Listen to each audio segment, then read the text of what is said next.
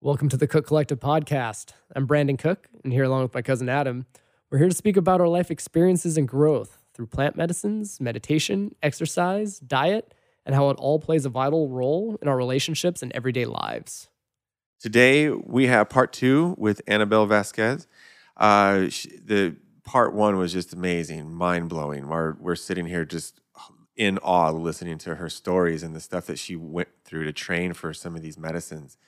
Uh, part two here, it's a continuation of part one. She gets into Huachuma and how special that was working with shamans in the uh, in the ju jungle and and the mountains, really. Uh, how they use cannabis uh, in certain tribes with Huachuma. Uh, we also covered a lot about em emotional trauma um, and uh, the responsibility that comes along with being a healer. I mean, she's at it 24 7. If she's not serving, she's dealing with people that need to integrate and they want answers for all these things that are coming up and going through your head and you're just you're you're transforming as a person and that can be rough. So i, I didn't realize that such a difficult part of her job and, and long long part of her job is lots of hours in in helping people integrate. So really special to see how much of her life she's really dedicated to this. So we hope you enjoy it as much as we did. Enjoy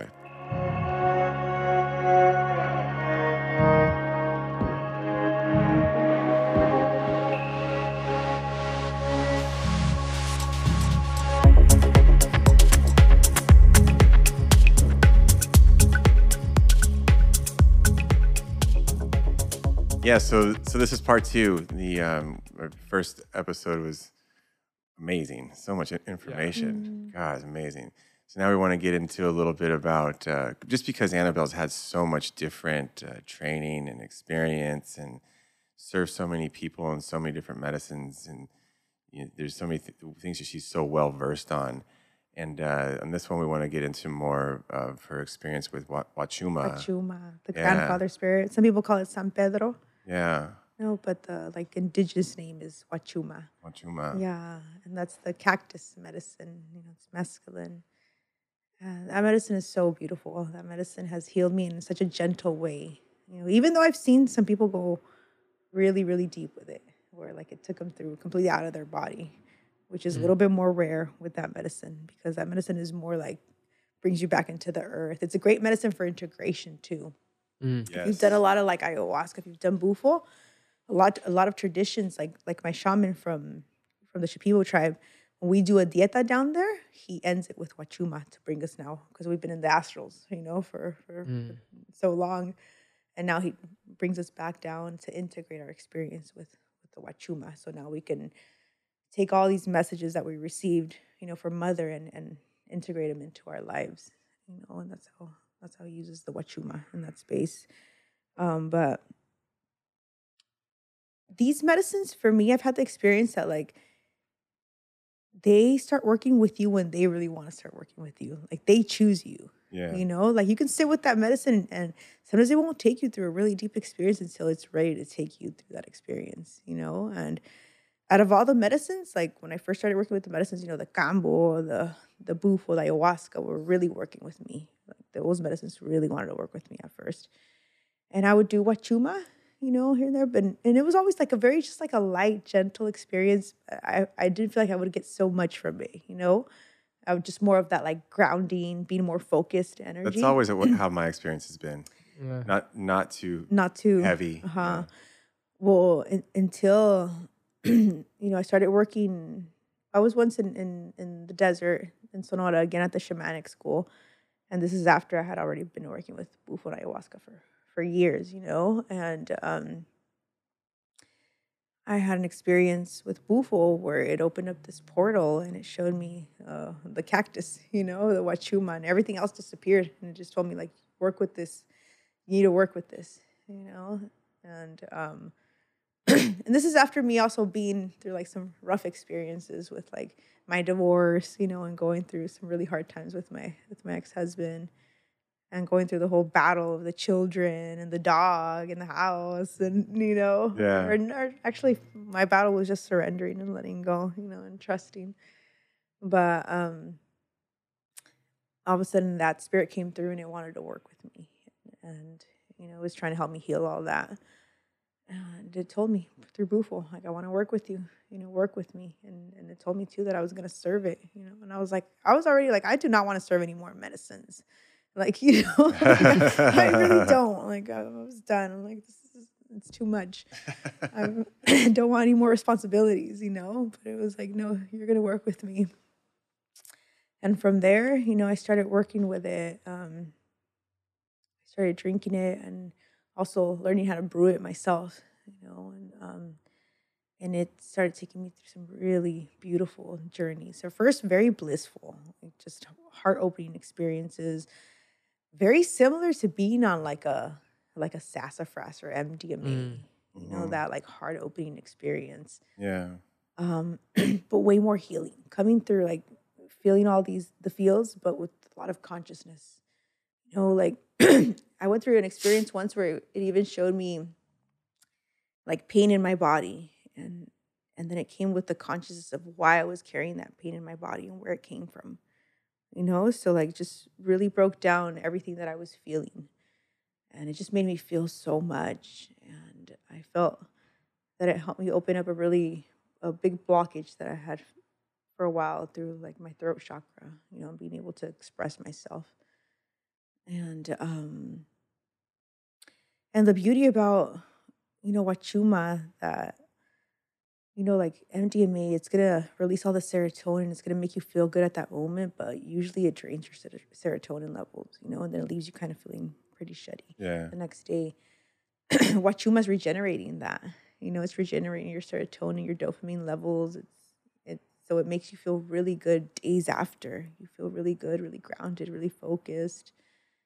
Um so it's not depleting you at all, you know, and it's helping a lot of people right now through the ceremonies that I hold. I see a lot of people, you know, with like anxiety, depression, you know, stuff like that, um, drug addiction, and it's helping them a lot, you know, So- with that. You were talking a little bit about microdosing with Huachuma. Yeah, I love microdosing with it as well. Um, I put it in capsules, Yeah.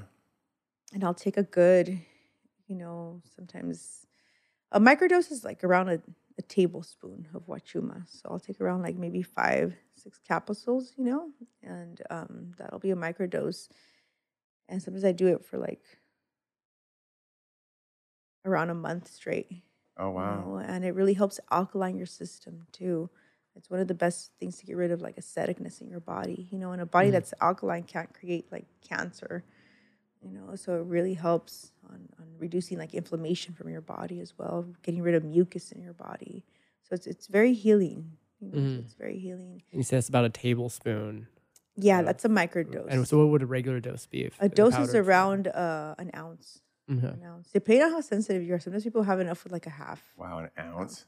Yeah, That's why I've never really felt it. Yeah, same. yeah. Haven't, haven't drank enough. Well, see, when I do the my ceremonies, um, we brew the fresh cactus and we brew a very concentrated brew. It takes like hundred hours of brewing this medicine, so it's a lot of work. Out of all the medicines that I serve up, that's the one that is like, you know, the one that has the most work into it, and um, so it's super concentrated.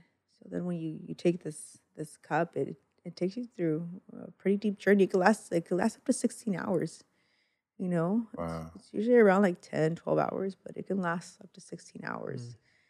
And So you so you're actually brewing it for hundred hours Mhm. on the Mhm. stove kind of thing? yeah, yeah, or outside, you know. Yeah. uh, um, but depending too on the type of, of cactus that you have, some of them have, you know, like a, a stronger or a higher count of mescaline in it. And, you know, cer- certain um, cactus like the Burgesi, you know, Trichocereus burgesi, or the um, Bolivian Bolivian torch, they tend to have like a lot more um, medicine than than like the PC, you know. And um, I've gotten really blessed to just come across some really amazing cactus and being like gifted to.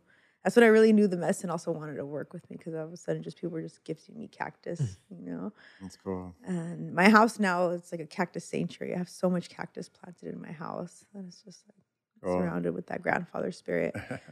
Um, but that medicine works in a, in a very gentle, loving way, but it's very like firm. you know, and it, and it lasts a really long time. So you can go through like so many different waves of emotions, all these ups and downs, you know, going through spaces sometimes of even like releasing anxiety and having to feel the anxiety that you're carrying so you can release it and let it go.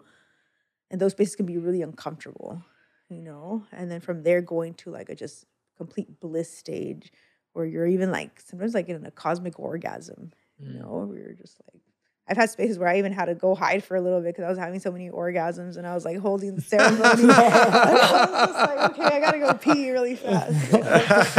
Uh, yeah, That it's great. cool. but Yeah. it does something too to like it like really awakens like the tantric energy in Yeah. you. You know, I had um even like with the past partner, I had some really like tantric experiences where we were like not even touching each other and we were just in like full connection, you know, through like our chakras and yeah. multiple orgasms without even touching each other, you know? That Amazing. was beautiful. yeah. And that was in Peru, like with um the Huachuma out Mhm. there. The Huachuma in Peru would take you to a whole different level though. I remember you telling me that when, I think right when you got back, and it's because you would take and go on a hike. And you're kind of like, It's so hard to even walk. it felt almost like bufo when I took it down there in Cusco because you're up in the mountains, you know, and just being in that elevation alone, it takes you so deep. Almost any medicine that you do there, it takes you really deep. Deeper, I'm sure. Yes. Yeah. yes, something about just being on that mountain and, and being in that elevation. Mm. I've found something that I love doing is like every year I do like my my pilgrimage is me in, in by myself in the Eastern Sierras, and lately I'll take I'll take Huachuma with me. Yeah. I'll make I'll put it in my little coffee cup and I'll drink it and hit the trail. And last time it was during a thunderstorm, so I was hitting this this mountain pass that's probably like about twelve thousand feet to go over it, and lightning was hitting all around me, and you just felt like how significant and insignificant you are and how humbled you are by nature because here's this giant mountain rumbling shaking from this lightning i'm just in the middle of it like my arms up in the air like ah just screaming with like joy for it all you know and just feeling it on That's such a deep level from the medicine. It was just profound Wow. Where was this? uh, in the eastern sierras above bishop at a paiute Oh. pass is where i was and oh, it's just gorgeous you know, it's- it looks like moonscape up there because it's so high up you don't get many trees and it's just beautiful Huachuma is beautiful to connect with nature. I love taking Huachuma and going on on nature hikes. But of course, you have to like, you can take a lot and, and it'll be hard to walk. Sometimes it just floors you. You know, you start walking and then you just have to sit down. Yeah. And then it ma- sometimes makes you purge. Crazy with me, I barely had my first purge on Huachuma. And I've been working with Huachuma for a really long time. And I finally had my first purge um, I think like at the beginning of this year. Hmm. Yeah, I had my first purge and I was so happy. you Yeah. know?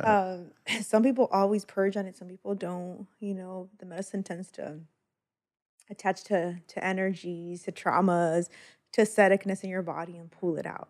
You know, That's usually the purge. And um, the purge feels really good on Huachuma. It's like a peak moment, you know, when you when you have that purge. Have you had a purge on Huachuma? I haven't. No, No. No. You need to try the the I need to try an ounce. You know, I need to Or come the see you next time you're brew. serving. Yeah, yeah. I'll try it for sure. The the last time I did it was after a two day ayahuasca ceremony, and, Yeah. and then we had like an integration day. It was very light. It was it was very light. It's also very light in that space because you're already so high with the with you know doing the ayahuasca just throws you up in the astral. So what what Chuma's doing in that space is mainly just trying to bring you back and mm-hmm. ground. So it doesn't really take you on a journey. Yeah. But if you go sit with Huachuma to to to journey with Huachuma, it's another it's, it's another energy when you do it like outside of doing it with ayahuasca. I'm gonna try it. You know, yes. I'm ready. Yes. Yeah. Yeah. I- The hardest part for me sometimes is just drinking enough because it's so thick. that It's like, you know, it gets so full after a few cups. Well, when you do of the it. brew, it's not as thick as the powder. The powder is Oh, very okay. like boogery, and it's really hard to drink. And it's Yeah. the brew doesn't even taste as bad. You know, uh, when I brew it too, I would put like cinnamon and ginger to try to help Mm. neutralize a little bit of the the aestheticness or the bitterness. Actually, yeah. um, Yeah, because to down a whole ounce, Jesus. yeah, yeah. No, so we, we take a full like a, a big cup, and but it, it, it's pretty smooth. It's not it's not like that. It's not Mm. Yeah. that boogery kind. Yeah. the powder the powders i mean it works amazing too but Yeah. it's and it's a little bit more harsh on your stomach the powder Because that's, you know, I've never purged with it, but my stomach will get pretty upset. Mm-hmm. Yes. 'Cause it's just like I just ate a cactus and Yes. it's like, what do you do? and the So- thing with the powder because usually like when when we make the brew there's only certain part of the cactus that you put and, and it and it tends to be less like purgative. Yeah. less. And with the powder, it's just it's the whole cactus. And it's Mm. just dried and grinded up, you know. So it has I thought they they skin it and dry dry the skin. it's the whole cactus. The whole cactus. From what I've from what I know, it's the whole cactus when they do the the powder form. So with the powder, you just basically mix it in water and drink it. yeah, yeah, yeah, pretty much. Or or sometimes like I put it in capsules and take it that way too. Yeah, for sure. Um, but the brew is a lot a lot more smooth and. You know, sometimes it takes a little bit to hit you. Sometimes it doesn't hit you right away. Sometimes it hits you in like 15 minutes. You know, depending on how how open, how clean your system. I always like to take it on an empty stomach. You know, like most medicines, I like to take on an empty stomach, and it tends to just absorb a lot better system, especially if you, you do some detox at first, you know, or even some kambo. Um, but it takes you on a really, really deep journey of a, of a lot of messages, a lot of emotions. And when I hold my ceremonies, I also serve cacao in them. So cacao is another heart opener. So it just like, boom, blast your heart open even more. Um, and then from there, we do breath work. Mm. And through the breath work, people have like bufo Yeah. experiences. People go mm-hmm. through and being on the on the Huachuma, they go through full visions, releases, just crying, you know, releasing traumas. It's a really powerful experience, you know.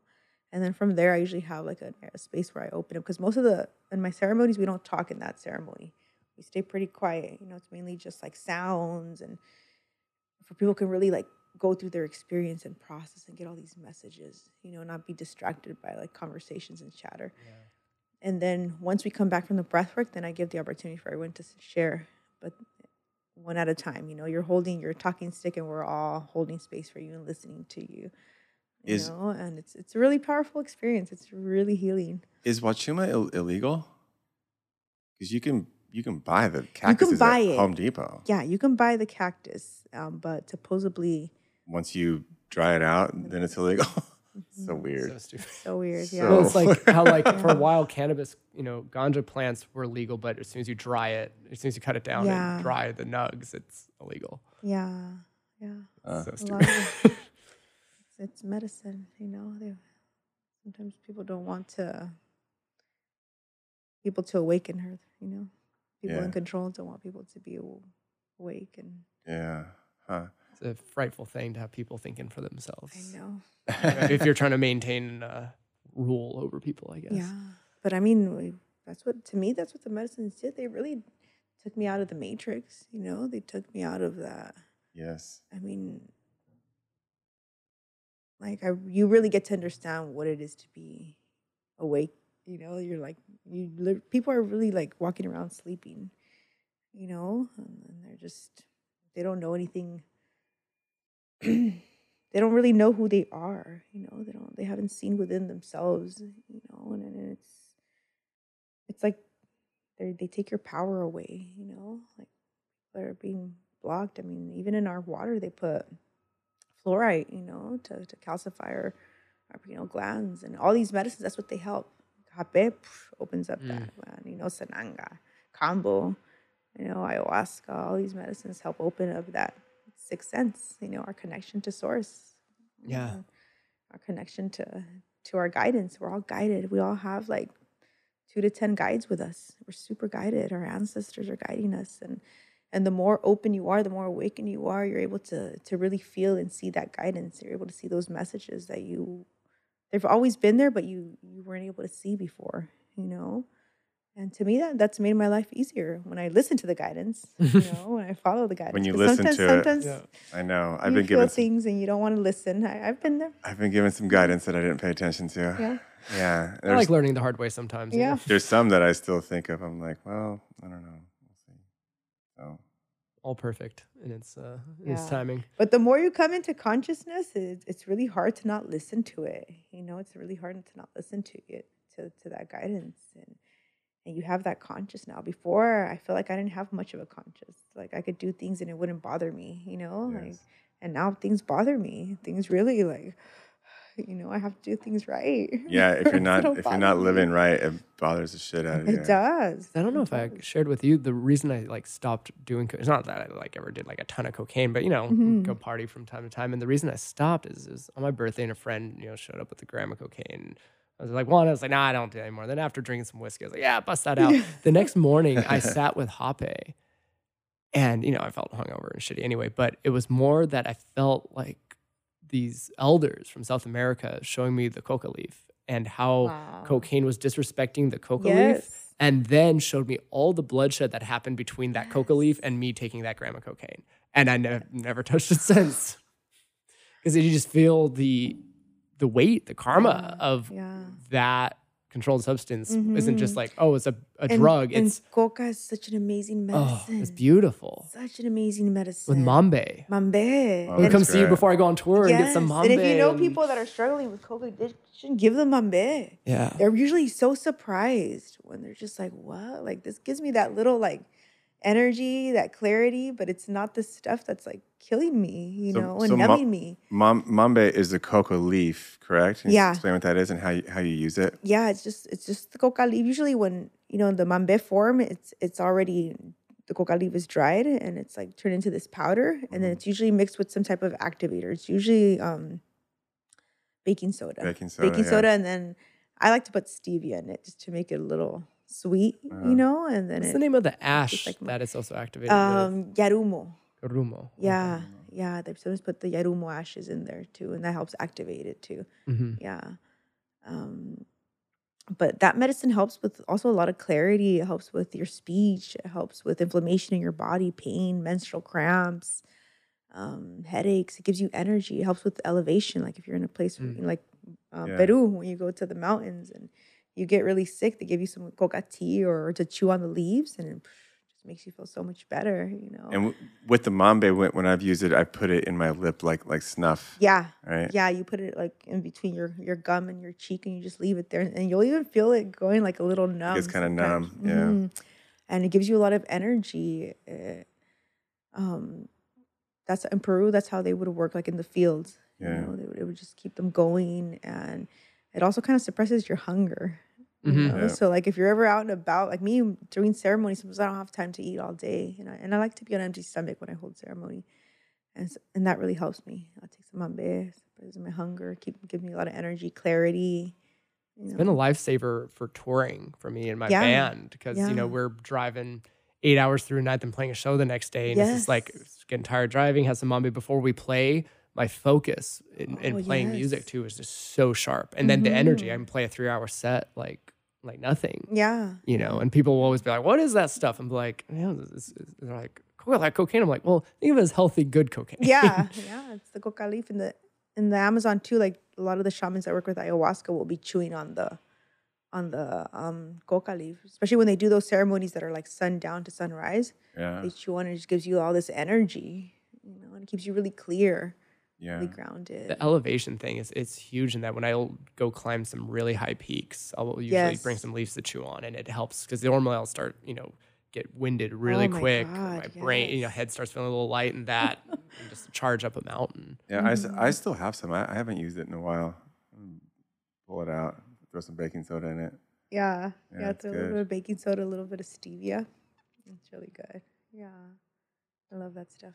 But what I love is, you know, because I love talking to people about these things because, you know, people are always like, oh, take some, you know, because I have a lot of friends that do like lighting or sound and stuff. There's all of them always have cocaine because they're just trying to stay awake. Yeah, And I'm like, hey, Most have you tried this? It's, it's really Yeah. common in that space. Like a lot of artists and musicians, you know.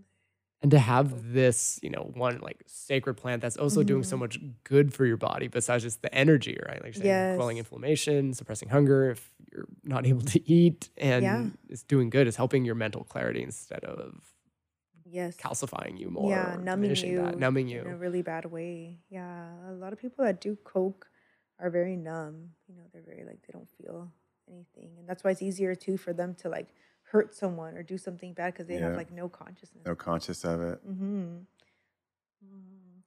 But um, yeah, like you really see the power of the mambe in the like when you're out in the mountains. Like even when I was working with the Huachuma, you know, I was working with the um, these people in the mountains in the Andes of, of Cusco. And they're, you know, the indigenous there from the mountains.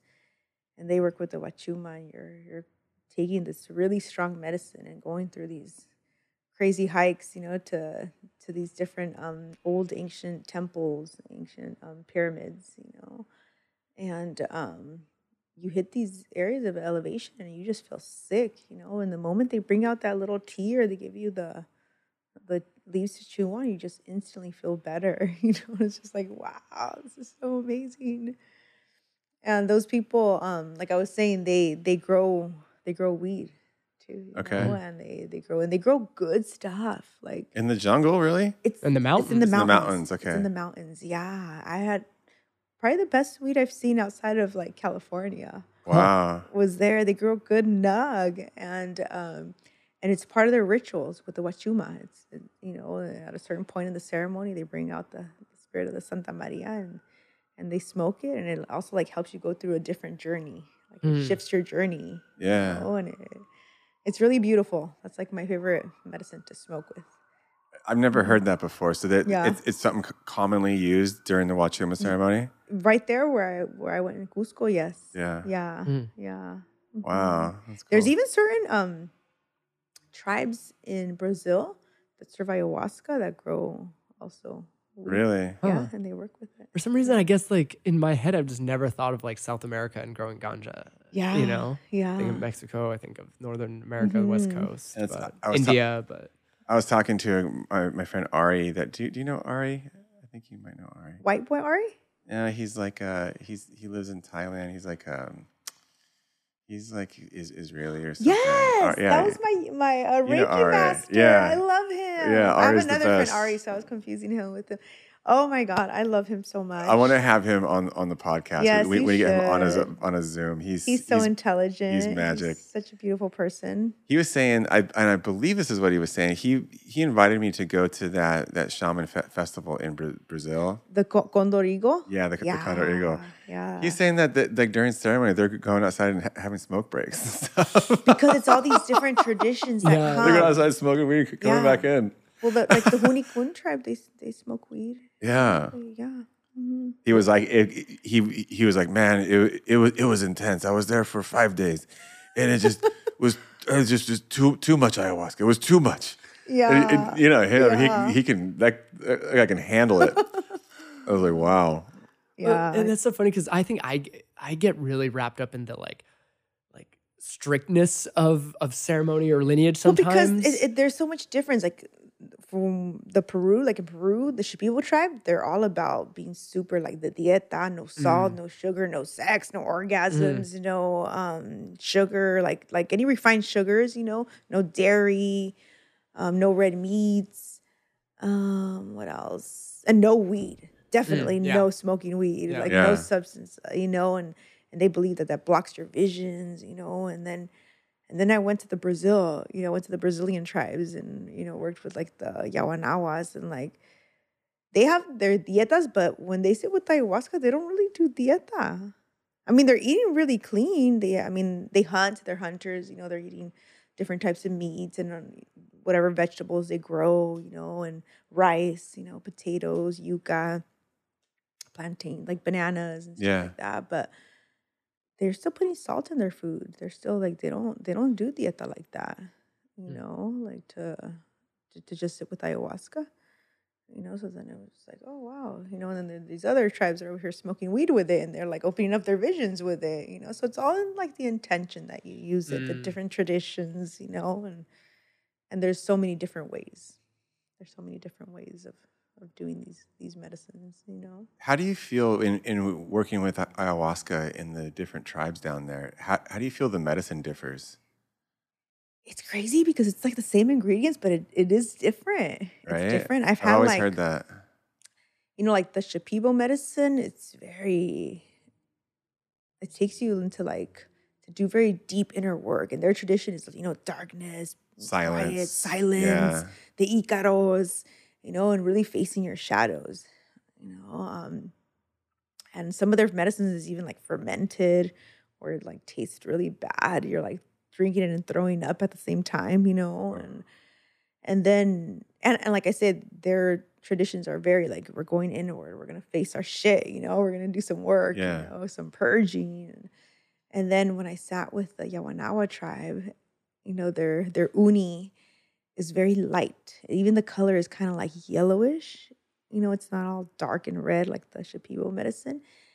And and their ceremonies, it was almost like an open bar. Like they had this like bar, and you can like continue to go up all night and get more medicine if you want. You know, and which is really strange because with the tradition that I learned with the Shipibo, it's like you get one, two, maybe three servings the most. But they're more about like if mother wants to work with you, she's gonna work with you with this one shot. You know, and if Yeah. she doesn't want to work with you, you can drink the whole bottle. Not, she's not gonna work with you, and I believe that too. You know. yeah. But over there, like their medicine is a little lighter, so you could drink more of it. And their ceremonies are very uplifting. They're not about like being in darkness or sitting down. They're they dance, they play all these instruments, they're singing, Cool. they're chewing coca, you know, and everything's like in this part, almost like a party, party, mode, yeah. you know. So they showed me a different way of healing, like, you know, in a very like celebrating a way, a very happy way, you know, like sometimes you can't even walk. They they grab you, like two people will grab you and they're like dancing with you until you can like get back on your feet, you know, Oh, and start that. dancing. If they see you all like crying and stuff, they pick you up and like, come on, like, you know, let's dance. let's-" Wow. yeah. so it's total different, different energy. And, and each tr- tradition is different. I you love that because that is such like healing work, and it didn't hit me till till recently. I think I'm always so masochistic when it comes to medicine work. I'm like, I need to like struggle for it. I need to go Yes, through some yes. deep But you shit, know or I'm not doing it. I but needed like, to go through that though. Like Yeah. I, I'm I'm happy that that's what I started with. Like Yeah. I, I needed to do all that deep work first before I went into that celebration. Sure. But I almost like feel this guilt sometimes of like, well, I just had a lot of fun. It's like, well, I didn't do some deep work or something. It's like, no, that was the lesson. Like, hey, life's also about having fun, and it can Mm-hmm. It be is. Life is a celebration as well. You know, life is a festival as well. You know, it's a ceremony, but it doesn't always have to be so intense and so mature. And, you know, there, there's different levels of healing, and and at that time when I went to the Yawanawas, I needed that type of healing. Mm, I need, I had already been through so much. You know, I needed some some uplifting. yeah. you know, and that was so so healing for me. Yeah, I really Yawanawa tribe beautiful people, like very also like very physically beautiful, you know, Mhm. very strong and the way they dress, um the women too, the way they do like their like makeup with this like paint, this dye that they use, you know, and they really decorate themselves Yeah. before ceremony, you know. Mm. Cool. And when I came to my awakening, uh, you know, at first, um, I went really hippie because I used to be a girl that was like really like into my looks, you know, Uh-huh. and I used to be always like all done up. And when I came to my awakening, I did a whole 360. I went super hippie at first, like just stopped like doing anything to myself, even stopped wearing makeup, you know, I stopped dyeing my hair, I stopped doing a lot of things. And um, but then sitting with them and seeing how much like they adorn themselves and they put these lavish gowns and their jewelry and it made me like want to step back into like being a girl in a way and like Mm. like decorating myself but not being like obsessed with it you know Yeah. and not overdoing it like i like i used to or making it like my main priority but like wanting to like you know like really doll myself up before ceremony and the Yeah. men too the men are putting all those feathers you know and like these beautiful beadwork Yeah. you know pieces I think and- I think a lot of that is just is if it's not out of vanity, it's it's yes it's ce- Yeah. celebrating your your beauty. Yeah. And I it's think- a different energy. And I th- I think that's wonderful. Yeah. Mhm. I've, I- I mean, I've, I've always been into ho- how I dress and stuff too, and Yeah. and I don't necessarily see it as a vain thing. It's like this makes me feel more of who I am. Yes, yeah. Mm. It's all the right intention. I, I was very vain though. I was So- very vain. I remember. We we've we've talked about that on the podcast before when people have their awakening and you see them the next time and they're in hippie clothes and Yeah. and I We've all I been there feel like degree. I feel like that's that's a really good safe place for your transition because you're instantly going to see people that are in your tribe. Yeah. Mm-hmm. You're, yeah. you're you're instantly letting people know yes. that's that's where where you are, and it's it's always a it, it seems like like a good tra- transition phase. is, it It is. is. if you see someone in a robe and mala beads on, they're probably not going to want to go to the bar with you that night. Is that Yeah. what you're saying? or they might. I don't know. or they might, yeah. You never know. you never know. Uh, Hip, hippie's the new hipster, right? Yeah. I saw I was in San Francisco a little while back and I saw the most San Francisco thing. I was just like taking a morning walk in the park and there was a dude, looked like he just got out of the ashram, right? And you know, robes, mala beads on, and he's having a business call. And it was like the most passive aggressive hippie business call I've ever heard, where he's like, I don't know, man. That like you know, just hearing that that's where the deal is going is really like not sitting well with me. And like having this such a funny like juxtaposition of like, you could tell he's probably having some sort of business talk in a very and wearing like these very like hippie clothes and trying to use mm-hmm. hippie lingo. And I was Yeah. like watching two worlds clash where I was like, oh, you only see this in California probably. Well, it's like people that have such the they they ab- adopt adopt these identities. And you see it one place I see it a lot and it annoys the shit out of me. I don't know why it does, but it does. Is uh gay men. They get the like the like fake lisp. Like, oh my gosh. Like like like seriously. And it's like everything's like overpronounced S's and it, it's like the flag. It's like the, it's it's like wow, like I like to, to to let you know. to let you know that Uh-huh. that they're gay or something. I'm like, I'm like, I, I know your lisp isn't real, dude. I don't Yeah. know. I don't know how but, that really but comes again, into right, it, but to me, it's, like, an identity. Like that thing of like, as you're becoming more comfortable with this new enlightened moment you're having yourself of your sexuality, of your, you know, spiritual practice, it's like a way of like stepping into that transition of going like, this is who I am now. And you can immediately yourself. accepting yourself, mm-hmm. finding others quickly that are like, okay, you seem like you resonate with that. You're like part of the tribe. And then at some point you grow into a part of that is still part of that, but that is more comfortable within your own. Yes. Yeah. You know. Yeah. And and on that same thing, I'm not trying to point out one certain person, but I think like you hear this in in like Sil- Silicon Valley type people too. They they they do this up talk, and it's it's like like like an up talk thing because that's now their identity and that's what how those people talk and this is mm. what I'm gonna do. And it's you see a lot of people do that in their transition into you know either finding who they are becoming this new person but it's like it still kind of goes back to like creating an identity for yourself Yes. Yes. It's. I I I had to let go of the identity of myself, and that was really hard. That was one of the hardest ego deaths that I went through. Is like, like how am I gonna lose my identity? Like everything that I worked Mm. up to make me be me, I'm gonna have to. Like Spirit was telling me, like, no, you're gonna completely let go. You're gonna relearn everything again. You know, and Mm. it was just like whoa. And but then I really started seeing how like we are attached to that identity, and you know how there's just this idea of of who you are, but it's not really you. Mhm. Mm. You know, it's not really you. And yeah, it's very easy to get wrapped up in like the story of yourself and who you are to the world. Yeah. So at a point though, I feel like it's like you need that some of that. You need that ego so you can step out and be like, I am Anabel, I'm serving medicine. yes. I'm Adam, I'm doing this podcast. I'm Brandon, I'm playing music. Yes. But the not being attached to that, right? Like I love Ram Dass talking about how at some point he was like realizing that Ram Dass had become an attachment to identity. Mhm. And so he left it, but then realized that by that name was serving people through that identity. And and so it's an interesting balance within the ego of the attachment to self Yeah, with there has to be the balance. That's that's all we're. The soul's just searching for balance and not to be obsessed with things. You know. Yeah, because we- we, we find through our identity how we do obsess with certain things. You know, and even like for for women, you know, a lot of us. I mean, men too, obsessed with our identity of, of our looks and how we're mm. presented, you know, to other people. And we're in a time right now where, you know, people are very superficial, and, and it's it's really sad. And I'm so blessed to to have this awakening in this space because I was one of those people that was very like driven by by you know what was new, what was the new look, you know, and like if I mm. wouldn't have came to this medicine, like I probably would have been like boob job, lip job, Botox, you know, like I probably would have fell Yeah. into that if I if I didn't come to loving truly loving myself and just accepting myself for for who I am, you know, and being okay with getting older and aging and, and seeing the beauty in that too, you know, and accepting that. Mm. Um, through these medicines, so many of my sisters that have came to this medicine, you know, have stopped like doing stuff to themselves, you know, stop getting Botox. They, they start so many of these women that I've worked with have gotten their breast implants removed. You know, one of my good friends is, is about to do that. kat ju- just had hers removed Oh She's- yeah, she's doing amazing Yeah, she she, had the the the to- toxicity. I didn't even know she had. amazing. She had some.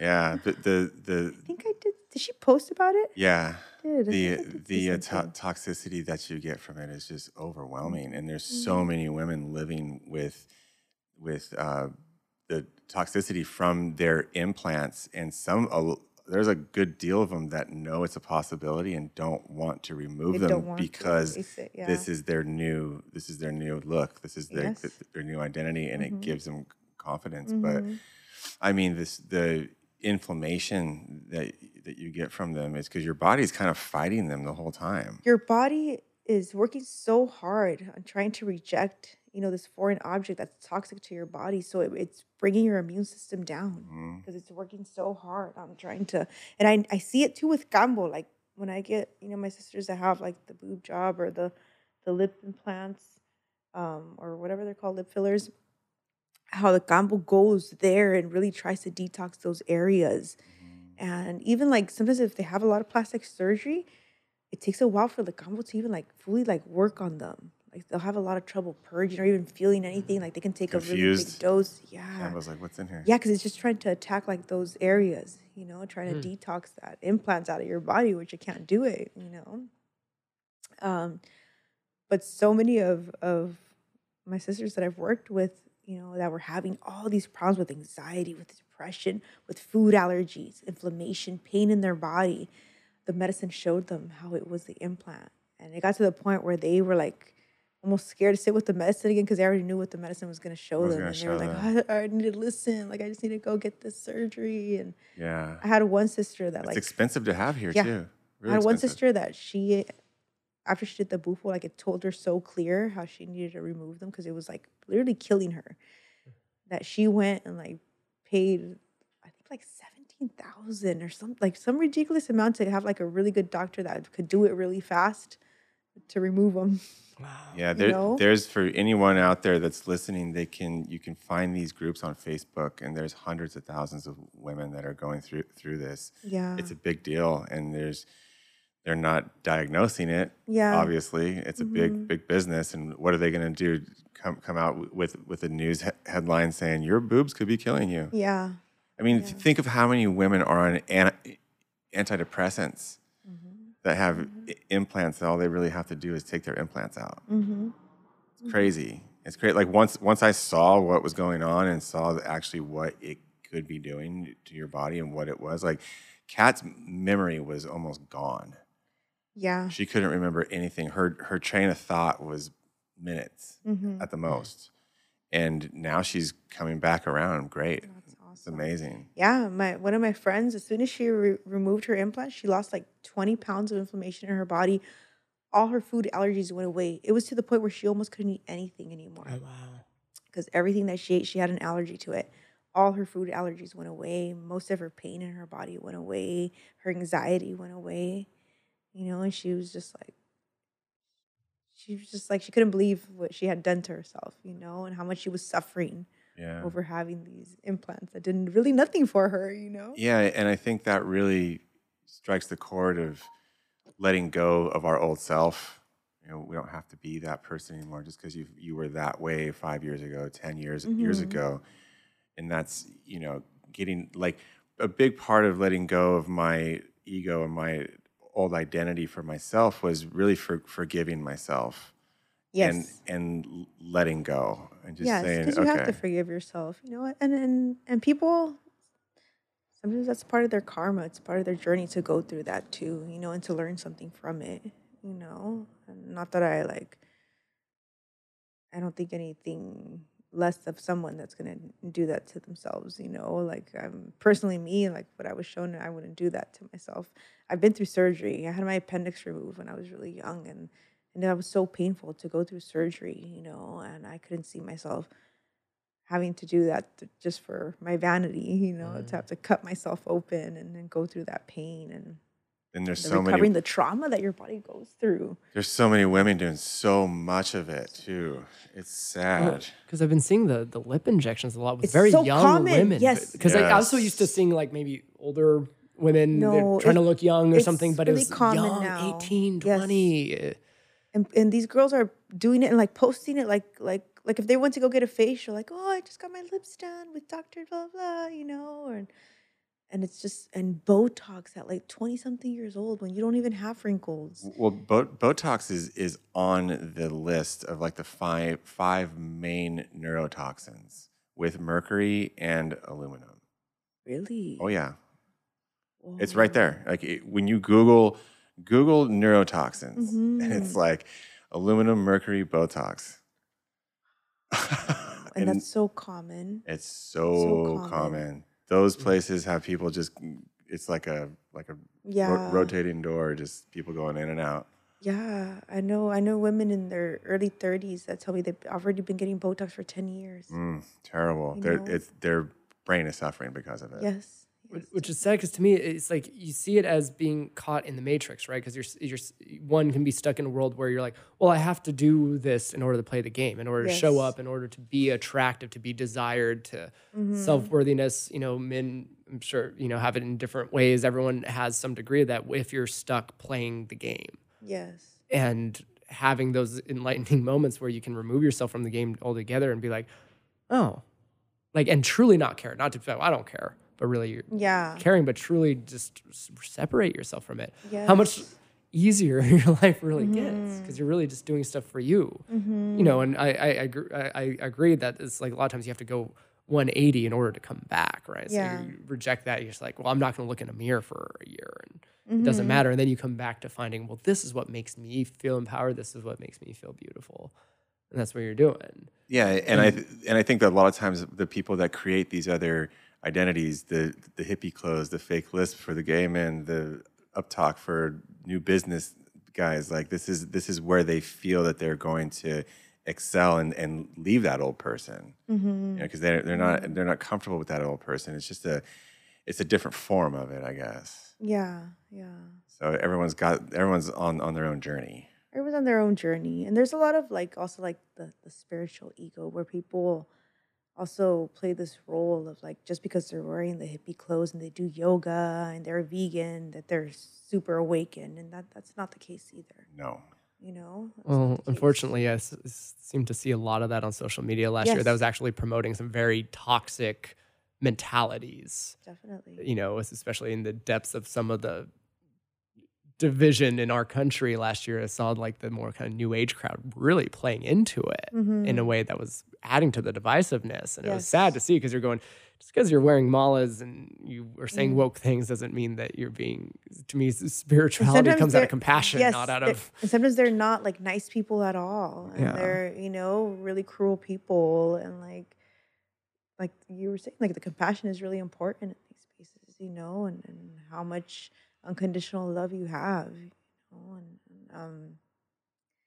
And some people have came to a space where they're just like, oh, because I eat this way, I'm a good person, and like you're disgusting because you eat that way, you know, and and just that energy alone is so so nasty and so Yeah. lower vibration, you know. Yeah. It's like people can't accept people for the way they are. They want them to be the way they are. Yeah, and you can't like I'm saying like this awakening comes to you at your time and, and it's different for everyone. You know, your awakening might be to, you know, take off to nature and be by yourself. Your awakening might be to be in the city and try to help as many people as you can, Yeah. you know, to everyone's awakening is different, you know, and, and I don't believe that you're a bad person because you eat meat, you know, um, or you're a good person because you don't eat meat, you know. Sure. It's, there's a sacrifice in everything, you know. The vegetables are, are alive too. Ayahuasca showed me that when I was vegan.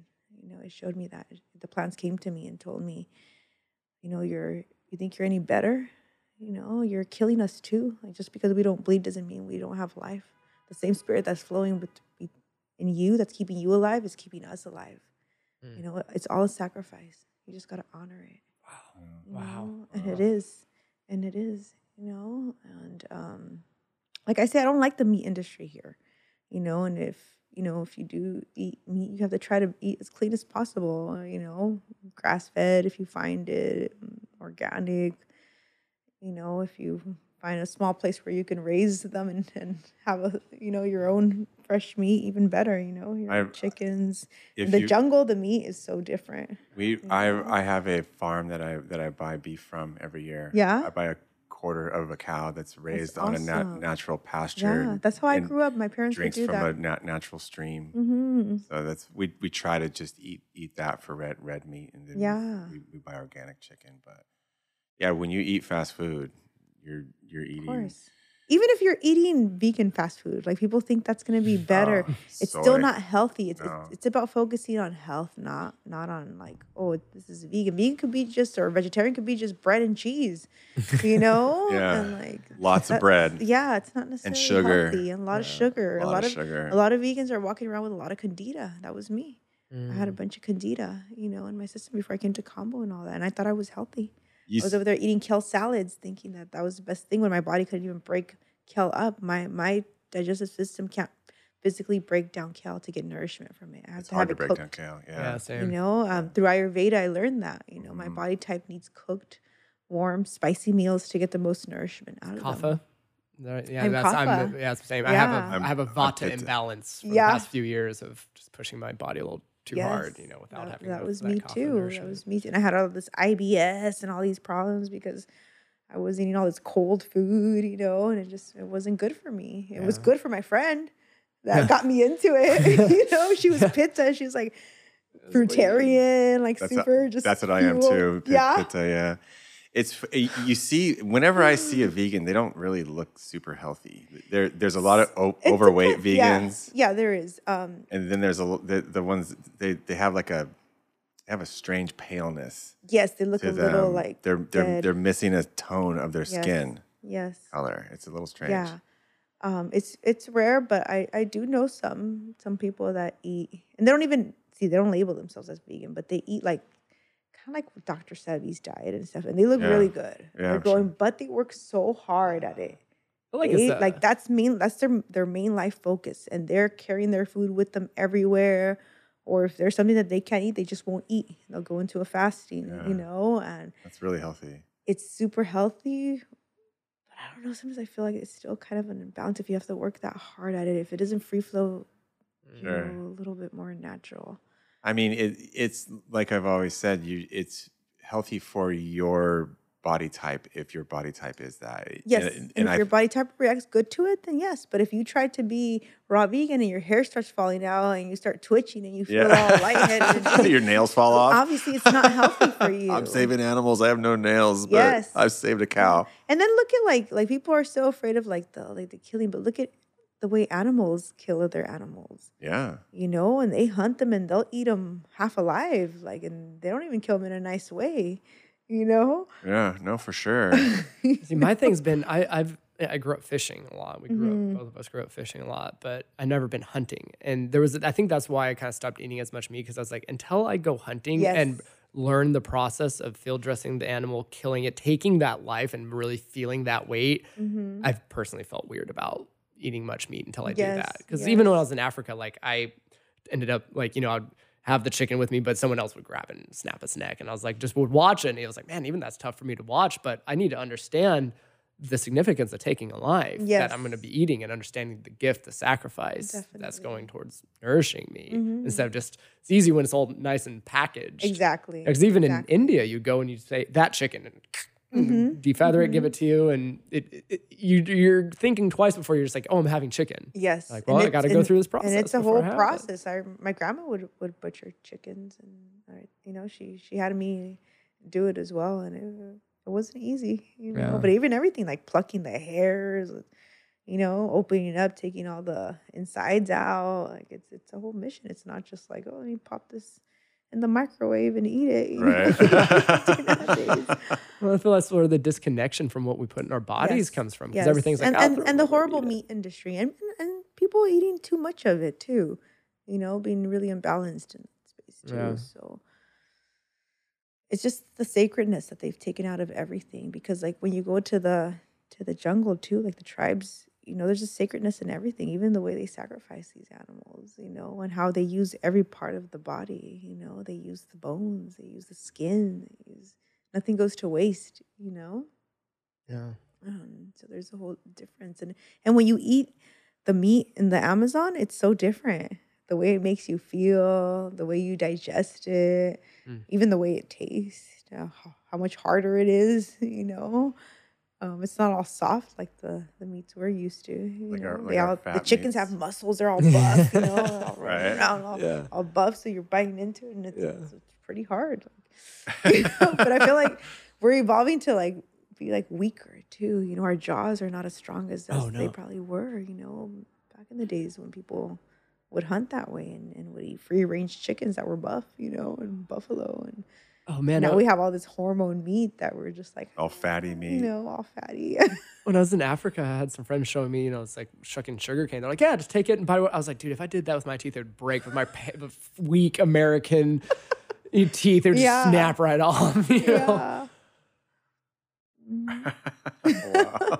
but everything like even when you go to the to the amazon the deeper you go in when you eat those vegetables they taste so different than the vegetables here. When you eat the fruit it, it's ridiculous the difference of how like our fruit doesn't taste like water compared to their fruit you know? Um, uh, the first time i had gmo free corn was in brazil you know and it even looks so different. Like all the kernels are not straight and perfect. They're like crooked and they're missing a lot of them you know and and and it's such a difference when you eat it like it doesn't give you the bloating there's no gassiness you know? It's just it's it's so different and and i'm just like wow that doesn't even exist in my country. I've never seen gmo free corn.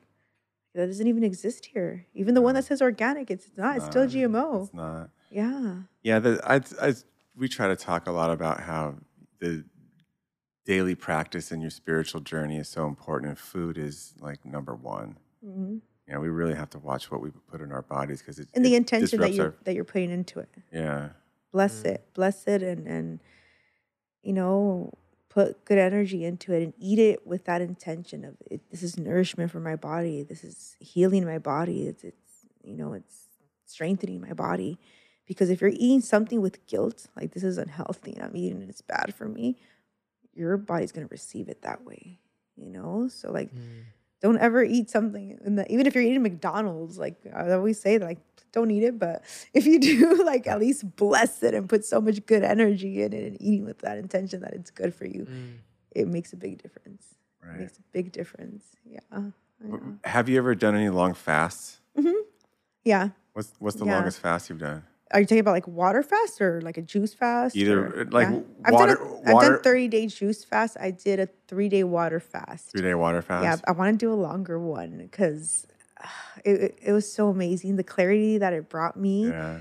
my dreams. I've always been a dreamer, but I mean, my dreams were just so clear. Like I got some really strong messages. I was going through through some you know issues with with someone, and it like through my dreams, it showed me everything that he was doing, and like I want to try a three day water fast. it was really clear. And even when I was serving in medicine, like I always get messages, but it was just so clear that these messages that I was receiving, you know, and the way I was sleeping, and it just did so much for me. Yeah, I'm, I'm ready to do another water fast. I, I got invited to do a vision quest a few years ago and I Yeah? passed on it. That's, that's a four day watch, four day dry fast. Dry fasting is hard. I've done dry fasting. That's hard. I hard. think it's like a four day dry fast. I, I think some You get, like, someday I, would- I would like to try it. stuff. My, my, my cousin's done a few, um, the Golden Drum community. I don't know if you know them up in upstate New York, where I don't know if he's gotten all the way up to 10 days, but a lot of those guys do 10 day dry fast. Ten day dry fast. Yeah.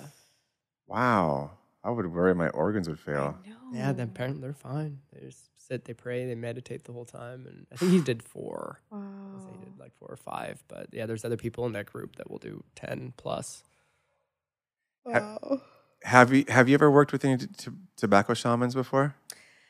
No, not the deep tobacco dietas that you drink the tobacco. Do you drink the I know, tobacco? I know of it, and I I tried a little bit, but not to do a full dieta, and it's harsh. There's a there's a guy that I, I want to have on the podcast that I worked with up in Oregon. He he's he's done the 30 day I've heard of those. I to- eventually to- want to do one, fast. He said his but I am a little scared. his I, I guess your the the psychedelic visions come in your dreams. hmm He he was talking about all these different fasts where you can be fat dry dry fasting and take um, uh, t- t- tum- turmeric and have a crazy psy- psychedelic experience. Mm-hmm. Oh yeah, yeah. In India, they have a lot of herbs that will take you through, like spices. Yeah, that'll take you spices. to some really psychedelic experiences. Yeah. Crazy. Yeah. Yeah, but the tobacco dietas I've heard, like people, a lot of people have died on those dietas. They're harsh. They're really harsh. A lot of people have died. Yes, yes. Um, they it's a, it's a really strong grandfather spirit, but it makes you, it's super purgative, and it makes you like get like some really intense diarrhea because you're drinking it, Yeah. and um, some people can't handle it. Some people can have. Yeah, I've I've I've done the uh, snuff where they put it in your hand and you and you sniff it. Uh huh. Sides the the like liquid. Yeah. It's good. It's very it's very grounding. Mm-hmm. But um, yeah, I'd like to I'd like to work more more with it again. They they claim that t- tobacco is the most po- powerful plant on the planet. It's a really powerful Yeah. spirit. It's a very powerful spirit. I mean, have if you've ever done a Hape initiation, it's kind of like a, of going through a really deep cleansing with with with that grandfather spirit, you know, and connecting really deep with the with the spirit of tobacco, and you go through an intense purge and um, shaking and sometimes diarrhea. Sometimes people shit themselves. Um, sometimes like exorcism. It, it's it's really intense healing. Like you instantly feel different.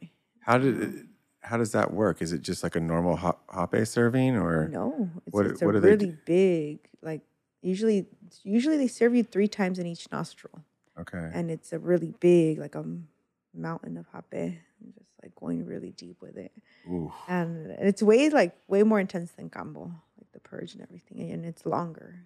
You know? Really? Yeah, yeah, yeah. Some people recover really fast, and some people I've seen people be there for hours and hours and hours. And so, what is the, through it. the- what do you receive at the end of it? What, well, I mean, at the end of it, like when you're coming to, what is like the the the the kind of purpose of the connecting you really deep with the spirit of grandfather Mhm. you know and clearing out your vessel through that through that Yeah. medicine through that spirit so that you can also be a vessel to like serve that medicine with that respect and that intention and being clear and being guided by that grandfather spirit. Um, but different tribes do it in different ways you know um, certain tribes even do it through like ayahuasca ceremony where they give you a hop initiation In d- while during you're, ayahuasca. while you're on ayahuasca wow. yeah Wow. I say because I mean, yeah, I've, I've definitely had some pretty intense purgative moments just serving myself, let alone, and that Yeah. wasn't that much comparatively to that what the amount you'd be served. From when that. I when I first started working with hape, it was it was really intense for me. It was like I I did not see myself working with that medicine at first because it was Yeah. so harsh on me. Um, but I'm so grateful for that medicine now. You know, and at first it would take me through some r- like almost like stronger than kambo, just just getting served hape. You know, I had where and then I was very mucusy when I first started working with these medicines. I used to get a lot of colds, a lot of bronchitis. Same. Um, Yeah. I, Mhm. And so it would make me like barf like these globs of mucus. It was so gross, you know? One of my last camp kambo sessions was all mucus. Yeah, Yeah. that's so good how kambo does that. Yeah, kambo it's pour- amazing. Pulls out that mucus out of your system. That's where like all the infection and disease gets created. Mm-hmm. The more mucus your body has, the more inflammation, the more infection it carries. And you're gonna get sick. Yes, and all these medicines help with that. Kambo at a really deep level, Yes. but hape as well, sananga as well. if I feel like I'm getting sick, it's just tons of turmeric, garlic, Yes. sananga, and hape. As soon as I feel it, it's just. I remember before Burning Man. detox. I think I saw you right before, and I started feeling because I wasn't getting much sleep, and I was like, "Oh no, I'm getting sick. I don't want to go out on the desert being sick." So it's just every night, Sananga and Hape, Sananga and Yeah. Hape, Sananga and Hape. And sure enough, though, it clears clears you right out. I want some hape. It does. It does. I have some. Want to do some? All Time for this a hot talk, break. right? No, but kambo kambo has really saved my life. Like, um, I like I said, I used to be a person. I, I would get sick a lot. I used to get colds a lot. I used to get flus. I used to get these coughs that would last me sometimes like months, and I couldn't sleep all night. I would just be coughing and coughing. And since kambo, I haven't gotten sick. I haven't gotten sick. You know, um, sometimes maybe like traveling. Sometimes like a little mild stomach thing, but I'll give myself even just like one dot of kambo, and boom, it'll clear it out Oh, cool. you know and now I, I never travel without my kambo. Every time i used to go to Med- to mexico i would always get bubble guts down there like i don't know what it is. I don't know if it's the water or what. Water. even if i oh. was eating just like nopales, I would still get it. As if we're not used to the the just like yeah the water, the plants down there. Because Yeah. it's Everything. like Africa there and India, I have a whole. and I would get so kind of like bloated, but now like I'll take my kambo and I'll do that, and boom, clears me. Well, I feel really good. I went and saw you right before I went to India, and you know I expected oh, it's Oh, like yes. you're gonna get sick when you're in India, right? Almost so when I got does. to Varanasi, you know, I had some dal. Next morning I was fine, and then it was just like, oh no, I'm not gonna be good. But I got cleared out in six hours. Was back exploring, the, but and I was also staying right next to the ghats, right? So I was getting all the smoke from the cremation, the Wow. funeral pyres coming in my window. this monkey kept trying to steal my stuff. I'm like throwing up everywhere. And then like six hours later though, I was fine. And I was like, I attribute it to the kambo. They clear Yeah. it prepared my body to go Yeah. there. And then right when this pandemic hit, I was like, who knows what this virus is gonna mm-hmm. turn into. First thing I do, go see you. Kambo, go yeah. Kambo. If you're afraid of getting sick, Kambo. Kambo's amazing. And and like even if something does like attack you, it usually doesn't last long. Yeah. Like 24 hours maybe and, Yeah. you're, and you're done. You Your know? body just knows how to Mm-hmm. get it out. Almost everybody that that came to me and did a lot of kambo and or or not even with me, even you know, through other people. Uh, that were even in households where everybody got like COVID and they didn't get it. Mm. You know, one lady like her whole family kept they kept getting it, like they got it like more than once, and she didn't get it. Yeah, it, it Well, seems it seems one. it seems she to, would get tested and everything. it seems it seems to attack the immune compromised. hmm Mm. I've I haven't got sick since I've done it. I've actually drinking was the main thing. Since I stopped drinking, I, I haven't been sick. Yeah, yeah, because all the sugar and the alcohol it it still does bring Mm. down the immune system, especially if you're. But but yeah, this last I got after my last three kambos, Sebi got sick for he's got sick for a good week and a half, and then Kat got sick once too, and I, I didn't get it. yeah, It's fine. it's it's more normal for children because they're building up their immunity to get sick, and the mother's gonna get usually sick with them as well. So Mm-hmm. that's more common. yeah. So I don't know. I feel good. I feel safe. Yeah, yeah. yeah, yeah. that's awesome. How's Kat doing with with all that? She's doing good. She's Yeah. she's ser- she's serving now, and she's uh, she's doing great. She she served uh, Ryan Reyes, who, who was on the episode uh, last week or two weeks ago, and uh, she's doing good. She's she's getting into it slow, and she's starting to get some bigger groups in, awesome. interested and stuff. So she went through pretty ri- rigorous training and came back with some big realizations. It opened up a lot for her It does so much healing for you when you go deep that way. it opened up a lot because she did four, 14 points, Mhm. I think, when she was there. And uh, I mean, that was just at one time. Yeah, There was she did, I think, over the whole time, probably 30, 40 points or something. the most I've done in one sitting was thirty three points. Wow. that was really intense. But yeah, I bet. But the Matsés tribe, they they do this where they go, they keep going up until they get to hundred points. hmm At once. At once, I mean, but they they work their way up. They Yeah. don't just like sit with a hundred dollars. at once. Imagine just getting burned a hundred times. I know.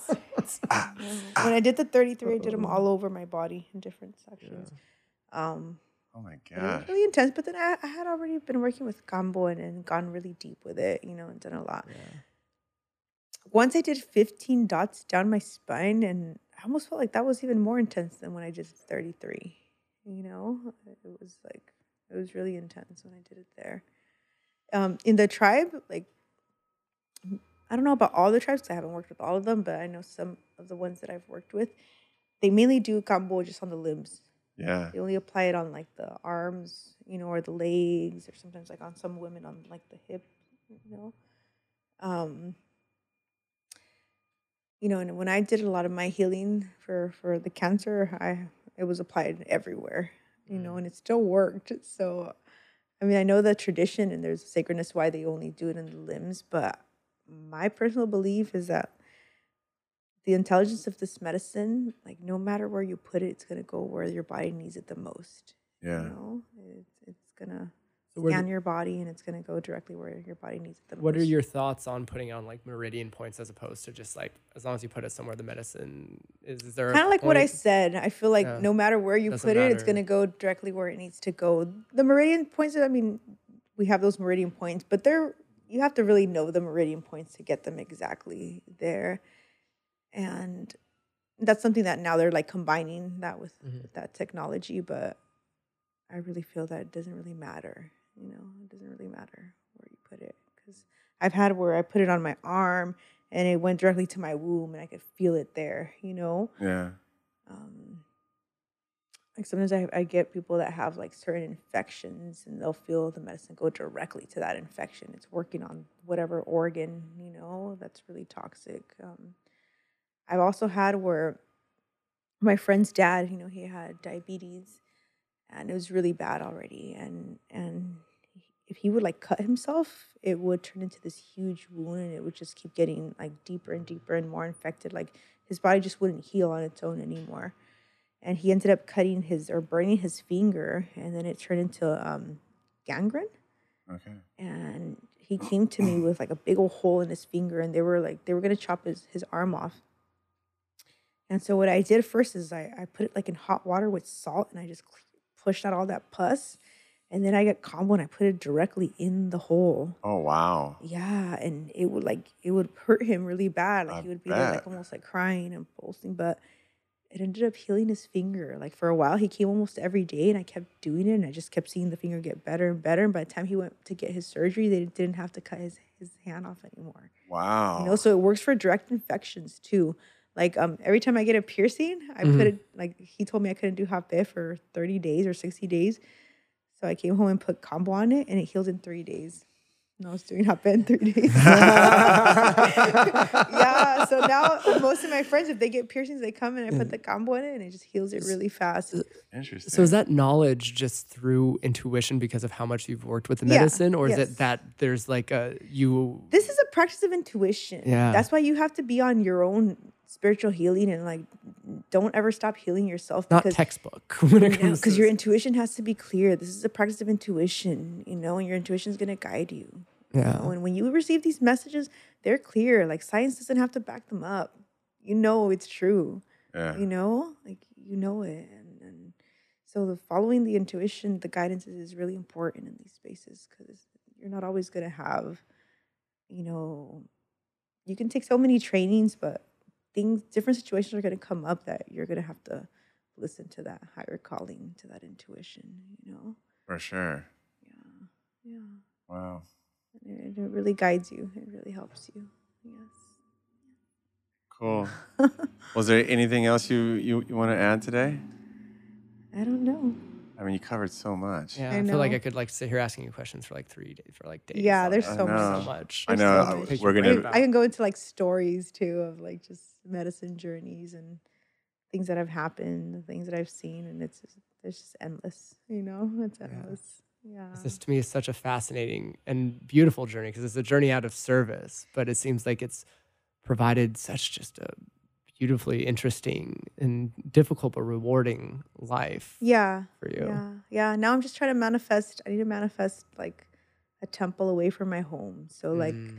you know, because my children live with me now, and um, sometimes it is heavy on them too. Like their the house always being that ceremony home, them not having their peace. You know, waking up on the weekends to everyone barfing outside while they're trying to go get some breakfast in the kitchen. Yeah. You know, like little things Yeah. there. My daughter's very part of like, what I do. Like she helps me serve. She burns. She she does a lot of this work. She's been doing it. She's been doing medicine since she was nine years old. You know, Wow. she's she sat with kambo. She's done ayahuasca. She's done bufo.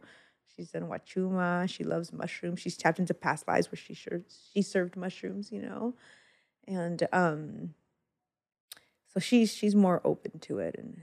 And, but my son's still kind of he's done kambo and, you know he's done mushrooms but then kind of mushrooms kind of scared him too you know yeah. through a deep journey and he was like oh my god i'm a loser like I'm not doing anything with my life. I'm like, you're only 15, relax. Yeah. So, that's so long good that you're already seeing that, Yeah, you know? And now that's he's great. 17 and he's like so responsible and he takes care of like his own bills and he has a Oh, car wow. and Oh, that's he's going great. to amazing. school and just like, so I'm like, see, that helped you. Yeah, Like, whip you into you probably wouldn't bit. be here Yeah. now if you, Yeah. if you I would have wasn't gone through that journey, 17. you know? yeah. Yeah.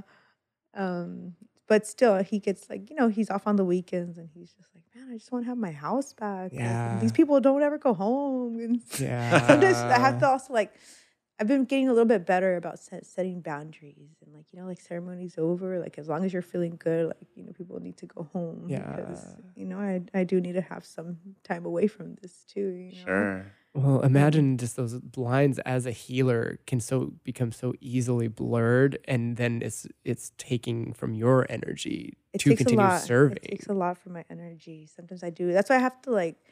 That's why this year too. These past years have been heavy on me because um, I'm usually I I take off to the jungle, you know, and I go Mm. disconnect and reset, and then I come back feeling super empowered and ready to you know do this work. But this year, with me not being able to go to the jungle, I I, felt like the heaviness, you know, and then I've had to do different things, you know, go do take some time off, go go do some healing on myself, you know, Yeah. um, because it does it does get does get heavy. It's a lot of work. It's a lot of Mhm. responsibility, and and, and like I'm saying, you don't only have good energies coming at you. Like sometimes you not not everybody comes with good intentions. You know, I've had situations even with like you know my ex lover. You know, he kind of came around just kind of to, to take advantage of me, kind of just to learn from me, and then just like cut me off and left talking super bad about me. You know, and um, so you do run into people that have a lot of greed too. Like sometimes people envy my life so much, and I'm like, I hope one day they're in my shoes so they can see that my life is not as I don't know what they think. It's like you know super bougie or something. It's not. It's a lot of work. you Yeah, know, you're well, on call in twenty four seven. You're in service. You know, and sometimes I get a lot of people that like that tend to have this like almost like greed and envy, you know, which is it's just really strange. They want that life because it's not theirs. Yeah, Yeah. yeah. Well, because actually, I, I want to ask you is, I mean, because it, it can seem like, you know, from if you're looking at it strictly from a business perspective, it could be a very lucrative business for people that are serving a lot of people. You could be making a lot of money. Have you seen like a lot of people getting into it because it's like financially Yes. rewarding? yes, yeah, definitely. A lot of people. That's what happened with like even like my ex. He saw like, oh wow, I can make a lot of money. Like she's getting in my way. You know, I want to do this, but I mm. don't want to do the work. You know, mm. I don't want to do all this training. I don't want to go through those initiations. You know, I just want to, you know, I, I know how to hold that space. you know, Yeah. Do it, but do the work. You know, Yeah. do the work. Well, Yeah. I mean, that's what it seems so beautiful. Of like, I I've always held this faith that if you're living your life in service to your dharma, that you will be taken care of. You'll be taken care You'll be of taken care of. regardless, you know. And I know that everything that happens to me, it's also like a lesson for me to like learn boundaries, Mm. to learn the heart can be so misleading, you know, like like you know, my intuition is like, wow, so on point. But then like when it comes to matters of the heart, I'm like, oh, I get so blocked. I mean, the intuition is there. Sometimes like I'm saying you don't you don't want to listen You don't it listen to sometimes it. That's- it's like, oh It wow, clouds like, it. I'm I- so in love, you know. I the believe- sex is so bomb. Yeah. like, you know, like, Your brain wanna- is just yeah, like- like no, it's okay. He'll heal. Yeah. You know, I'll heal him. But I, be- I believe if that true true self mastery is being able to listen to your gut feeling and act on it. yes, That's true Yes. human self mastery. It If you can is. and and acting on it because It your gut is. tells you the right thing all the time. it always does. It always, Always, does. does. every time, and be, because when that situation you didn't listen to goes bad, you're like, "Fuck, I knew it," but I Every just time, didn't listen. Every, Every, time, time, I've run into a situation, my my intuition, my gut, my dreams. I've always been a dreamer. My dreams have always told me everything. I've already had those messages, so it's like you ignore them. you know, I ignored them. I'm like, no, no, you know, I we can heal this. We can shift, you know. Yeah. And sometimes, be I mean, sometimes you can, but sometimes it's not your your job to be healing someone that doesn't want to be healed. Yes. I feel like that's a disservice to them. It if, is. You know, It it's is. Their, their Yeah. journey, even as tough as it can be. Yes, definitely, definitely. But it's all perfect. Right, right. There, there is It's no wrong like, choices. There was no wrong choices, and it's it's, it's also like part of our karma too. You know, these things that happen to us. Yeah, it's interesting. I've been doing a lot more work, kind of in the getting into the film realm in Hollywood, and so dealing with more Oh. Hollywood type people, which I automatically right off the bat like don't trust, and I have to assume like, you know what, I'm probably gonna get screwed over, and I have to be okay with that. It's part of the learning experience, and the game is how much can I not get screwed over, and so then it's all perfect. No matter how it goes, you're like, well, there's learning experience. The only way is like if you have to me, it's like attachment to this, like I'm gonna win. Yeah. There's no winning. It's just there's no right and wrong choice. It's all adding to like the journey of life, and that's the enjoyable thing. There's no mm-hmm. destination. It's mm-hmm. along the way. What are you doing in Hollywood? Like mu- music stuff? Yeah, more like getting into more like TV and film kind Oh, of things okay. from music, and so just it's a whole new world that I I. Oh. It's scary because I don't know the legalities of it as much as I do music, and so it can be a little. I, I, I'm fearful of that, which I am, don't know, or other people know more than me, and can feel like there's vulnerability get taken advantage of. There's some crazy people that know how to use like the mm. law in some really crazy ways. to Yeah. screw people over. Yeah. Yeah, But you got protection. right, Call, right. call, what- call upon your protection. Call upon your Thank you. kambo, your guy. you know. the toad's always with me, so I keep him on my mm. altar. I'm like, Yeah. Ah, protect Yeah. me. Yeah, but yeah, that industry could be really, really dark too. Yeah, I know, right? So I'm like, ah, just remain in the light through Yeah. it somehow, or dive into But the I dark think with I some think light. that industry needs people like you around too. You know, it does. needs some light workers to go through there to do some. Sometimes you're being chosen to do like grid work to like bring in some Yeah, because you know, spaces. I think about a lot where it's like, you know, you get into this realm where it's like you want to be with community that's like minded, right? So Yes. the, the the thing that sounds great is go live on a commune with a bunch of people that are like minded. You just like sit in ceremony all the time, and then I'm like, what good is that doing the world though? Because you're it's like you're kind of with, unless you're taking that knowledge and going out to the reaches that don't understand. It's like well, you're just around a bunch of people that all think the same as you. So Yeah. the service is bringing that light to others. Go there to build, to learn, and then bring it to the the darker depths hmm to help. You know, so sometimes it's not always the most fun, but Yeah. It's hard work. It's I was just talking to someone last week that's Hollywood-ish kind of person, and I was just like, man, it's, you just got to stay true to yourself. You just got to you got to tell the truth, and you got to be, you know, tr- true to yourself. And I think that if you stay on that path, everything will will just work. yeah. Definitely. You know, It- the minute you start doing something for the money instead of who you are, Yeah. it's short lived. yeah you know, and you you build an identity around it and everything else, and you end up empty. Yeah. hmm Yeah. And I think you know, for the for the long haul, like like you see these people that are people like like uh, like An- Anthony Bourdain or people like like uh, Oprah, for example. Like she's you've seen her like evolve through the the years, but I believe she's being her for the for the most most part. You know, she's like on her spiritual journey now. I mean, for for being Oprah, she seems pretty grounded. I mean, she's Yeah. she's she's Oprah, but like you, you see these people that are just that continuously continue to be themselves, and it, they have the the long haul. Look at look at Dave Dave Chappelle. Mm. Dave, Dave Chappelle said, "Fuck everybody, I'm just going to be me," and it's gotten him bit bigger than ever. Yeah. You know, Yeah. Joe Joe Rogan, hmm one of the biggest figures in the world now. He's just being himself. Yeah. So I, th- I think that's really what this next decade is all all about. It's just you know in in real life and be, being ourselves and and if that and make that work for you in whatever avenue that that is. Yes, and everything and everything. Be- Everything. being truthful and, and like communicating our needs and our wants and Mm. our desires is important too. You Uh-huh. know, like um, I mean, even like situations where I get people that are um, like people that can't be in a relationship with one person, you know, and they have all these issues because they're trying to juggle all these different relationships and all this lying, and it's like if you would just be honest you know, and tell people like you're polyamorous or like you'll find people that are open to that, yeah. you know, and you'll people you'll find people that will accept you for that. You know, but you're creating all this drama and karma because you can't communicate, Mm. you know, and can't be honest of what your needs are, and, you know. Right. Either that or they're not comfortable with the other person doing the same thing. yeah, but I mean, even that, I I know people that are like that and have partners that are just with them, Yeah. and they have like another three partners, you know. Oh, wow. I think it's just yeah. There's something that's like so hard about just being honest.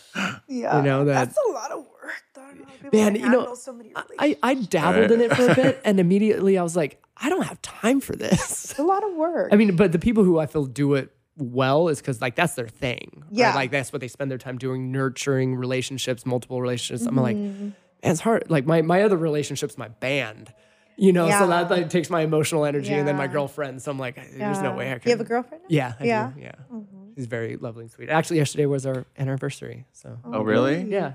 Yeah. Been together a year now. Happy anniversary. Thanks. I'm gonna go up and see her this weekend. Cool. She's she's a pretty special lady. Yeah. Yeah. I like her. Yeah. You guys will meet For have to meet at some point. Yeah. Yeah. Mm. All right. Cool. You look really good. Thank you. Yeah. You as well. look really good. Thank you. Thank I you. appreciate Yeah. that. It's uh I feel like this last year I finally got better in touch with with my my health. I've been having some like I was saying some gut issues that I finally Mm-hmm. like was like, well, either I deal with this or I will get sick later. Yeah. And so it just forced me to go on a really strict diet to get my now my stomach's kind of getting on the other side of it where I can start easing up a little bit, but it's, it's a good wake up call. Yeah. And- Yeah. I mean, our digestive is a representation of like the way we process things too, like Yeah. situations. I go right to the gut. If I'm yeah. anxious or Mhm. sad, it goes right Mhm. right to my gut immediately. Don't feel well, kind of Yeah. thing, you know. And now, again, another thing kambo helped me realize because my mom uh, passed away from cancer, and I I Mm-hmm. know the biggest cause of that was emotional distress, Yes. holding that emotional trauma all those years. You know, Mm-hmm. What kind of cancer? they didn't know where it originated because uh, by the time they found it, it was stage four, Oh, and so they thought it could be ovarian, uh, could be liver. She Mm-hmm. didn't drink, but her liver, they said, looked like it was someone who drank a bottle of Jack a day. It was so bad, but Mm-hmm. yeah, I really feel it is due to hold your body holds so much emotional trauma when it's not dealt with. It Yes. It's important for us to have spaces to Yeah. to release, you know, to not hold on to so much. And that, that's where like these medicines really come in handy, where they really help us go through those releases, you know. Like you're you're going through something, you're holding a lot, you'll sit with some mushrooms and it'll just make you cry the whole time, you know. But then you feel so good Yeah. after. Yeah. I feel like I haven't purged by vomiting in a long time. I purged by crying. Crying, really yeah, that's a purge as well. Yeah. Yeah. Yeah. yeah. It's There was a Unlocking traumas. where- As I grew up not crying because men don't cry. Even you through know, but- kambo even through kambo i've had that experience where people will just like it'll unlock a trauma and they'll sit there and their whole purge will just be a cry I've Yeah. seen that. yeah Yeah. yeah Beautiful. to see Mhm. that. You know, there's, I think, you know, for I imagine many men I grew up with, they're like, men don't cry. So to And have that that's emotional so sad release, that, right? that's where it brings up all that toxic masculinity for men that don't cry you know and then they usually because you're gonna react on that pain in some way and if you don't react it towards releasing it with with a cry you're usually gonna react towards anger yeah. you know It's true. mm-hmm. Very true. Mhm. And and most men, especially like men that are water signs, you know, they're naturally more emotional and, and they've been so programmed to think like, oh, you're not supposed to feel, you're not supposed to cry, you're supposed to be just tough. So it just it does so much damage, so much harm, you know, to that person to, to hold on to so to all those emotions, you know. I got a buddy that's a water sign. I should let him know that. Anytime, like, Just just cry, like- buddy. Cry cry. cry. Get together. Go home and cry tonight. Yeah. Have a good cry together. Good cry sesh. Yeah. Well, cool. Wanna r- wrap it up. Yeah, Anabel, we just appreciate you so much. And I just have so much love and respect for you and feel so Thank honored that you. you came on to, to chat with us. I- you know uh, all the healing you. you've done yeah, for thank me. Thank you very much. I wanted Countless this others. was like so healing for me because I'm telling you, I've been invited to so many podcasts and I, I it's it's like a fear for me. It's weird. Or like I don't know, just this weird feeling like of like being in that that space of being like questioned and I don't know why that's always been kind of challenging for me, but I feel like I was like if I do this, it's gonna break the ice, and then I'm gonna be able to do this a lot like Yeah. Yeah. easier, you know. It's it's about having a comfortable place to do it too. Yeah, Being in the right place for sure. Well, you know, I feel like you have you have a lot of important things to say, you know, and I think it's important people hear it. Mm. You know, I think I was I was like very excited about having you on. Mine's like the Mm.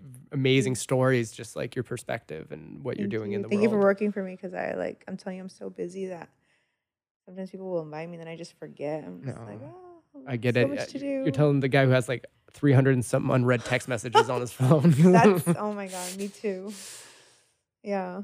Yeah. Well, is there anything that you want to let people know of how to get in touch with you or find out more about if they want to come sit or Yeah, order anything from you? Hit me up on my Instagram, which is Love Bell. It's love, the word love, and then bell, and then four eights. Eight to eight to eight to eight. or my Shamphibian Healing page too. Where Shamphibian, like shaman sham- and amphibian. yeah, Shampib- Shamphibian. yeah. It's um, sh- for me it stands like for shamanic amphibian healing Mm. because I work with the with the amphibians. Um, but that's like my product page where I have like hape and, and all that all that good stuff.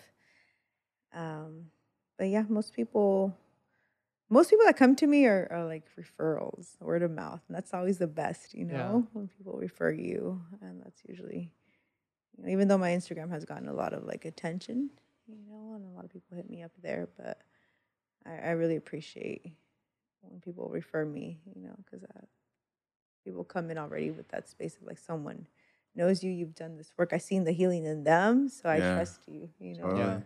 Mhm. And you're you're based in the Inland Empire. yes, yeah. I've I've tried to send a couple people your your way that are from out there. And I travel too. You know, sometimes people will, will have me come to their place to do a private group ceremony, or you know, I go to. I've gone to Utah a lot. I was telling you, I like to do. Mm. I have a work spot out for you in Utah that Yeah? you need to check out next time you're there. I'll Yeah. send you a little map pinpoint. I really like Yeah. Utah. Me It- It's so love it. beautiful, and and so far, all the people that I've worked out there are, are really, really nice people.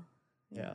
yeah, Cool. yeah. Awesome. It's so great having you here. Thank, Thank you, you. for Thank you coming. for Thank you having being me. here. yeah, Yeah. Yeah. so Much love. Bye.